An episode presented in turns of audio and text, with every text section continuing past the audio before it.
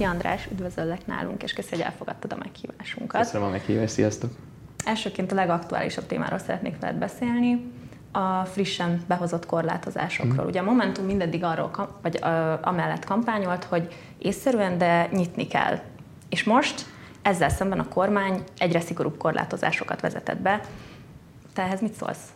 Az észszerű nyitás az ö, valamikor január végén, február elején volt aktuális, akkor senki nem tudta azt, hogy jön a harmadik hullám. Tehát ezt én egy, egy orbitális nagy kormányzati felelősségnek és mulasztásnak tartom, hogy ahhoz képest, ami Szlovákiában történt, itt Magyarországon nem készítette fel a nyilvánosságot és a közvéleményt a magyar kormány arra, hogy mi jöhet. És ami a szigorításokat illeti, ezzel most nehéz vitatkozni azon számok tükrében, amiket látunk. Nekem van olyan ismerősöm, aki 30 év alatti, 29 éves, nincsen alapbetegsége, és kórházban van, és oxigént kap. És azért ezek olyan történetek, amik így megijesztenek szerintem mindannyiunkat. Amit mi mondunk, tegnap egy öt pontos tervet tettünk le az asztalra, annak a kaszinó bezárás volt az első, azt már végrehajtotta a kormány elég gyorsan, ők is érezték, hogy ez teljesen tarthatatlan. De a másik az az, hogy a Barcelona stadionjának a mintájára nyissuk meg a közpénzmilliárdokból felépített magyar stadionokat, és oltópontként használjuk őket. Mert most van 150 ezer olyan vakcina raktáron, amiket nem tudnak hol beadni az embereknek. Úgyhogy használjuk ki ezt a drágalátos stadion kapacitásunkat, ami van. És aztán beszéltünk arról, hogy az otthon maradó szülőknek a bértámogatása a 100%-ot érje el. Most egy hónapig ugye mindenkinek otthon kell lenni a gyerekkel. És beszéltünk arról, hogy az egészségügyi szolgálati jogviszonyt azt fagyasszák be, mert szükségünk van arra az 5000-5500 orvosra és ápolóra, akik elmentek. Úgyhogy, úgyhogy ezek a mi javaslataink. Ezen kívül még mit tennél a kormány helyében? Ugyanezeket a korlátozásokat vezetnéd be?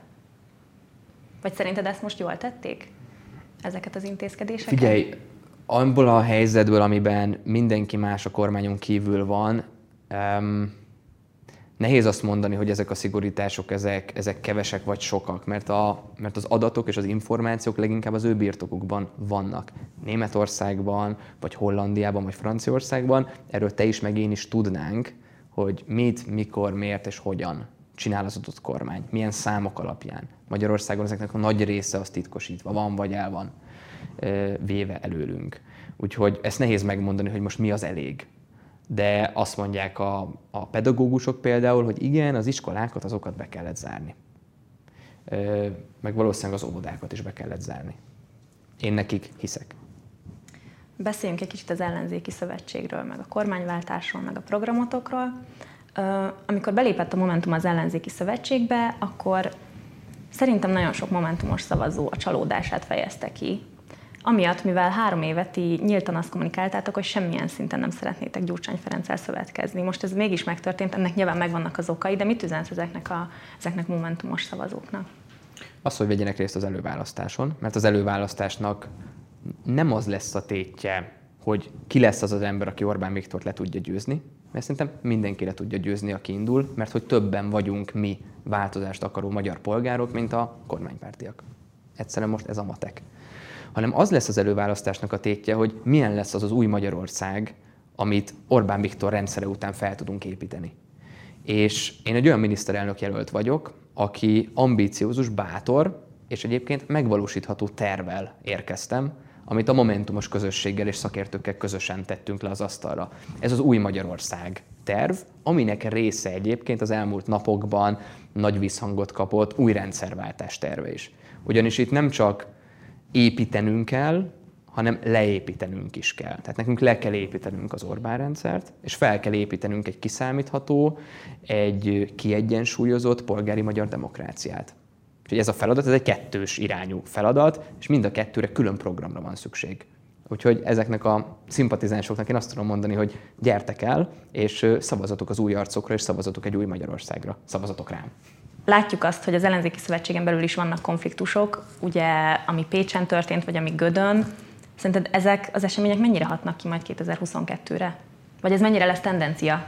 Szerintem ezek tanulópénzek, és, és tanulunk egymásról, és egymástól is ezekben a helyzetekben, kitől mire lehet számítani, ki milyen politikai kultúrát hoz be a közéletbe.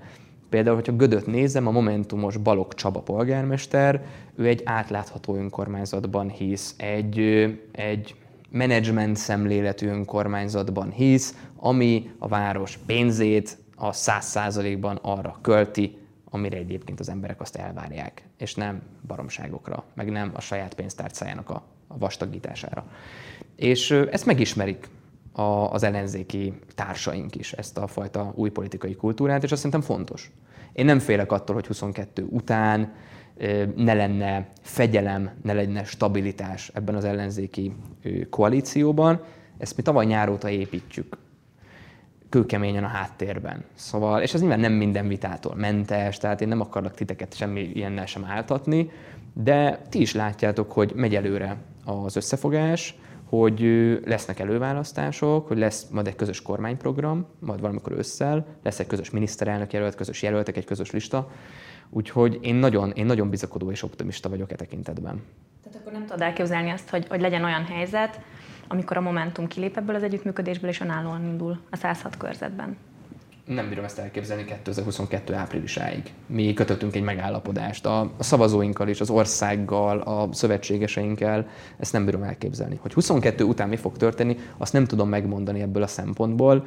Mi kormányzásra készülünk, mi arra készülünk, hogy többek között elindítsuk Magyarországot egy olyan irányba, aminek a végén nem 40 órát kell dolgozni ugyanazért a bérért, hanem kb. 32-t. Tehát ez a négy napos munkahét. Hogy elindítsuk Magyarországot egy olyan irányba, hogy euróval tudjunk fizetni a boltokban, ne éljük meg azt az élelmiszer drágulást, amit most megélünk az árfolyam növekedésnek köszönhetően, hogy fin típusú oktatásban vegyenek részt a gyerekeink. Még nincs úton a gyerek, de a következő években én is apa leszek, és azt szeretném, hogy egy olyan, olyan iskolába járjanak majd a gyerekeim, amiben a csapatmunka, a digitális képzés, a nyelvismeret, a kreatív gondolkodás, azok, azok nem a vágyálmok, hanem a mindennapi valóság részei. A mi programunk, az új Magyarország terv az erről szól. Tehát egy nyugati típusú európai országban nőjön fel a gyermek. Így van. Ez a cél. Így van. Uh, ugye nemrég bejelentette a Momentum, hogy te vagy a miniszterelnök jelöltje a pártnak. Ungár Péter uh, nyilatkozatával kapcsolatban szeretnélek kérdezni, aki azt nyilatkozta, hogy az LMP téged alkalmatlannak tart miniszterelnök jelöltnek. Szerinted ezt miért mondhatta a Péter, és, és mi a válaszod erre? Én nagyon örülök annak, és, és innen is köszönöm Szél Bernadettnek, hogy, hogy az én személyem mögé mellé oda tud állni. Ugye a program bemutató is ott volt, ő volt miniszterelnök jelöltje az LMP-nek, ő Magyarország első számú zöld politikusa, és nekem nagyon sokat jelent, hogy számíthatok rá, és számíthatok az ő, az ő szorgalmára, tudására, mozgalmi tapasztalatai, tapasztalataira, amit a zöld politikában ő elért. Úgyhogy én bele dolgozom együtt, a konstruktív kritikát azt én mindig nagyon szívesen fogadom. Ungár Péterrel én egy gimibe jártam, én a Pétert kedvelem, nem tartom alkalmatlannak egyáltalán politikai tisztség betöltésére, és bízom benne, hogy tudunk együtt dolgozni az új Magyarországért. Így legyen. Nemrég hirdettetek saját programot, az új rendszerváltás programját, ami 25 pontból áll. Hogyan tud összeférni a Momentum programja és a közös ellenzék programja? hogyha zöld meg neoliberális programról beszélünk, én őszinte leszek, én nem láttam még a többi pártnak a programját. Én a saját programunkat ismerem, remélem, hogy a többi párt is megismerteti majd velünk a, a programját. A mi programunk sem távolról, sem közelről nem egy neoliberális program. Ami zöld politikánknak a homlok terében egyébként az áll, hogy mi Közép-Európa legzöldebb országát szeretnénk Szél Bernadettel és a magyarokkal közösen elérni, aminek része az, hogy zöld utat, zöld lámpát kell mutatnunk a szélerőműveknek, része az, hogy évente 100 ezer lakást kell energetikailag korszerűsítenünk, része, és erről még nem is beszéltünk, most hétvégén lesz a részletes program bemutatónk, egy útdíj rendszer, amiben te nem fizetsz az, a, az autód után súlyadót, nem fizetsz regisztrációs adót, viszont használattal arányban, ahogy te terheled a környezetet, meg az úthálózatot, fizetsz egyébként díjat a központi költségvetésnek. Ezek mind egyébként a környezetvédelmet szolgáló intézkedések.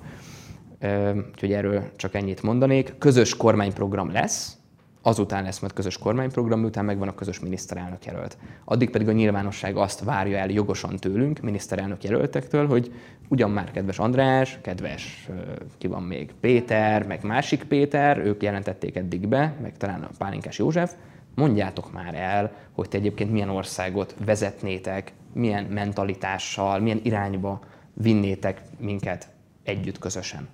Én csapatban gondolkodom egyébként, tehát én nem szeretem ezt a vezérmentalitást. Én, én egy irányító középpályás típusú ember vagyok fociban, ami ott van középen, visszafut a védekezéssel, felfut a támadással, asszisztokat, tehát gólpasszokat ad, és amikor kell, akkor belövi. Csak hogy Orbán Viktor is megértse a, a példánkat. És, és én ebben hiszek, hogy így kell országot is vezetni, tehát lehetőséget adni a szakmai testületeknek, az önkormányzatoknak, az embereknek, hogy közösen építsük ezt az új országot. És ki fog derülni, hogy ki milyen mentalitást képvisel. Te világosá tetted azt, hogy, hogy az Orbán, Orbán kormány legfőbb emberei a kormányváltás után felelni fognak, méghozzá börtönnel fognak felelni. Viszont azt is világosá tetted, hogy te egy jogállamot szeretnél újraépíteni. Hogyan fér össze az, hogy egy jogállamban utólagosan büntetünk valakit a, a múltban megtett dolgaiért.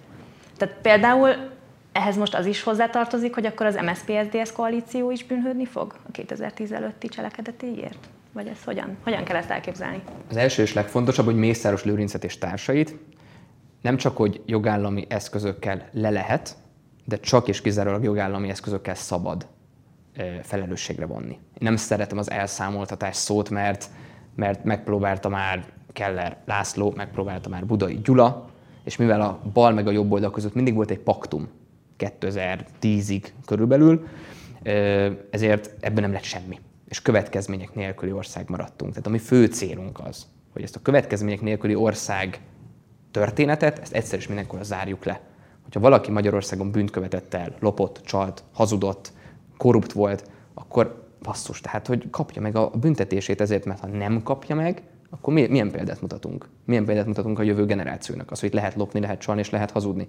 Minden, amit mi az új rendszerváltás programjában leírtunk, azt egy fél éves előkészítő munka előzte meg, alkotmányjogásszal, nemzetközi jogászokkal, közgazdászokkal, közbeszerzési tanácsadókkal, ez össze van rakva, ez meg van alapozva, ezt végre lehet hajtani. A bíróság fog majd dönteni arról, hogy ki megy börtönbe, kinek lesz a vagyona adott esetben elkobozva, kivel szemben fog idéglenes intézkedést foganatosítani, és nem szállhat majd fel a magánrepülőgépe, ezt a bíróság fogja eldönteni.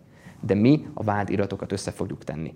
Korrupciós ügyészséget fogunk felállítani, és meg fogjuk adni a bíróságnak minden olyan jogkört, ami most hiányzik ahhoz, hogy kikényszerítse az ügyészségből a vád emelését. Mert a Polt Péter bújtatja, rejti, pártfogolja a magyar bűnözést. De a kormányváltás után független bíróság lesz. Hogyne? Persze. Um, Ugye a büntető törvénykönyv és az egész büntető jogrendszerben van egy olyan fogalom, ami az elévülésről szól. Tehát itt ugye vannak olyan bűncselekmények, amiknek az elévülési ideje három év, van aminek 12 év, van aminek van, ami soha nem évül el. És korrupciós bűncselekmények esetében ezek változnak, valaminek 12 éves az elévülési ideje. Tehát nekünk igenis lehetőségünk van 2022-ben egy 2015-ös korrupciós bűncselekményt kivizsgálni, abban nyomozást folytatni, és abban vádat emelni, és abban ítéletet hozni. Mik lesznek per legfontosabb lépései? Hogyan lehet neki kezdeni egy független ügyészség kialakításának például? A, a felcsúti per, amely ugye a rendszer felépítőinek, mint politikai, mint gazdasági felépítőinek a pere lesz legnagyobb és legfontosabb per egyébként a magyar demokrácia történetében. Magunkat a vádiratot azt kormányváltás előtt össze kell rakni. Tehát mi ezen dolgozunk. Mi ezen dolgozunk. Volt ügyészszel, mi ezen dolgozunk jelenleg magában az állami igazgatásban dolgozó szakemberekkel, és ezt, ezt el kell indítani. Ezzel párhuzamosan nekünk fel kell majd építeni egy új intézményt, hogy Romániában működik a korrupció ellenes ügyészség, ezt a kormány létre tudja hozni. Ez olyan lenne, mint mondjuk az OLAF, tehát az Európai Csalás elleni Hivatal, ami nyomozati jogkörrel nyomozni tud és benyújtani az ügyészséghez a papírokat. Úgyhogy, úgyhogy minden adott lesz ahhoz, hogy ez a perez elinduljon, és mondom, a nap végén, mint egy nyugati típusú jogállamban szokás, a bíróság fogja kimondani, hogy ezek alapján megalapozott-e az ítélet, vagy sem. És börtönbe tud-e kerülni Mészáros Lőrinc, Tiborz István, Orbán Viktor vagy Rogán Antal. Bencsik János nemrég ugyanebben a műsorban nekem azt mondta, hogy ez mind szép és jó, de oligarchák ellen nem lehet kormányváltást, igazi kormányváltást véghez vinni, mert hogy olyan szintű gazdasági hatalom összpontosul a NER kezében, ami nem fog felszívódni egy csettintésre csak azért, mert a politikai szelek megváltoznak. Erről mit gondolsz? Hát erről azt gondolom, hogy Magyarországon a nemzeti tőke jelentős része kevés embernek a kezébe összpontosul. Mi pontosan ezért javasoljuk az új Magyarország tervben azt, hogy Magyarország részvényen keresztül minden állami cégben, ami profitot termel, ilyen a magyar, magyar villamosművek, ilyen a szerencsejáték ZRT, ilyen lehet a posta, stb. stb. Kapjunk belőle tulajdont, részesedést. És, és tudjuk kiszedni ebből profitot, mi magyarok is. Legyünk tulajdonosok. Hogy ez pontosan ezt szolgálja, ez, a, ez az intézkedésünk. Magyarországon mi azt szeretnénk, hogy a nemzeti tőkés osztály az ne két emberből vagy egy emberből álljon, hanem sok százezer emberből nagy Isten sok millió emberből álljon. Úgyhogy igenis azt a vagyontömeget, amit ők felhalmoznak, az különböző eljárásokon keresztül, vagyonosodási vizsgálat, közbeszerzési eljárás, bírósági eljárás, büntető vagy polgári peres eljárás, azokat vissza lehet venni új közbeszerzési rendszert kell létrehozni, amit átláthatóan kell működtetni, és új vállalkozók, jóhiszemű, tisztességes, nyugati típusú vállalkozók tudnak majd, majd felnőni és kinőni. Ennek megvan a lehetősége. Én bízom abban, hogy Bencsik képviselő úr is ennek majd jobban utána fog tudni járni. Végül csak az a kérdésem, hogy összességében milyen, kam- milyen hangulatú kampányra számítasz? 22-ben vagy az előválasztáson? Mindkettő. 22-ben egy minden eddiginél aljasabb, alávalóbb kampányra számítok a Fidesz részéről. Hát ők, ők rettegni fognak attól, hogy elveszítik a hatalmukat, és, és meg fog valósulni az, amiről mi beszéltünk az új rendszerváltás tervében. Van is okuk félni. Megtörténhet az, hogy megkekkelik szerinted a választást? Mi mindent el fogunk követni azért, hogy ez ne történjen meg. 22 ezer szavazóköri delegáltra lesz szükségünk, úgyhogy mindenki, aki most néz minket, kössétek fel a, a gatyát, mert szükség lesz rátok. És szerintem össze fog jönni ez a szám egyébként. Ott leszünk a központi informatikai rendszerek környékén is, az ellenzékénk ott tud delegálni oda embereket, úgyhogy mindenre fogunk figyelni, az európai megfigyelők meg lesznek hívva, a választásokat biztosítandó. Úgyhogy én ettől kevésbé tartok, de meg fogják szerintem próbálni. Ami pedig az előválasztásokat illeti, én itt abban bízom, hogy programoknak lesz majd ez a, ez a vitája, a küzdelme, és nagyon fogják majd élvezni a választók, hogy végre nem arról van szó, hogy hogyan fogtok össze, és hogyan váltjátok le a rendszert, mert azt már tudjuk, tehát összefogtunk közös lista, közös jelöltek, hanem hogy merre megy az ország szekere tovább mi a nyugat irányba visszük tovább. Mi nagyon sok sikert kívánunk ehhez, és szerintem köszönöm. nagyon sokak nevében mondhatom, hogy reméljük, hogy, hogy gyümölcsözik majd a munkátok, és köszi, hogy eljöttél hozzánk. Köszönjük szépen, dolgozunk tovább. Köszönjük.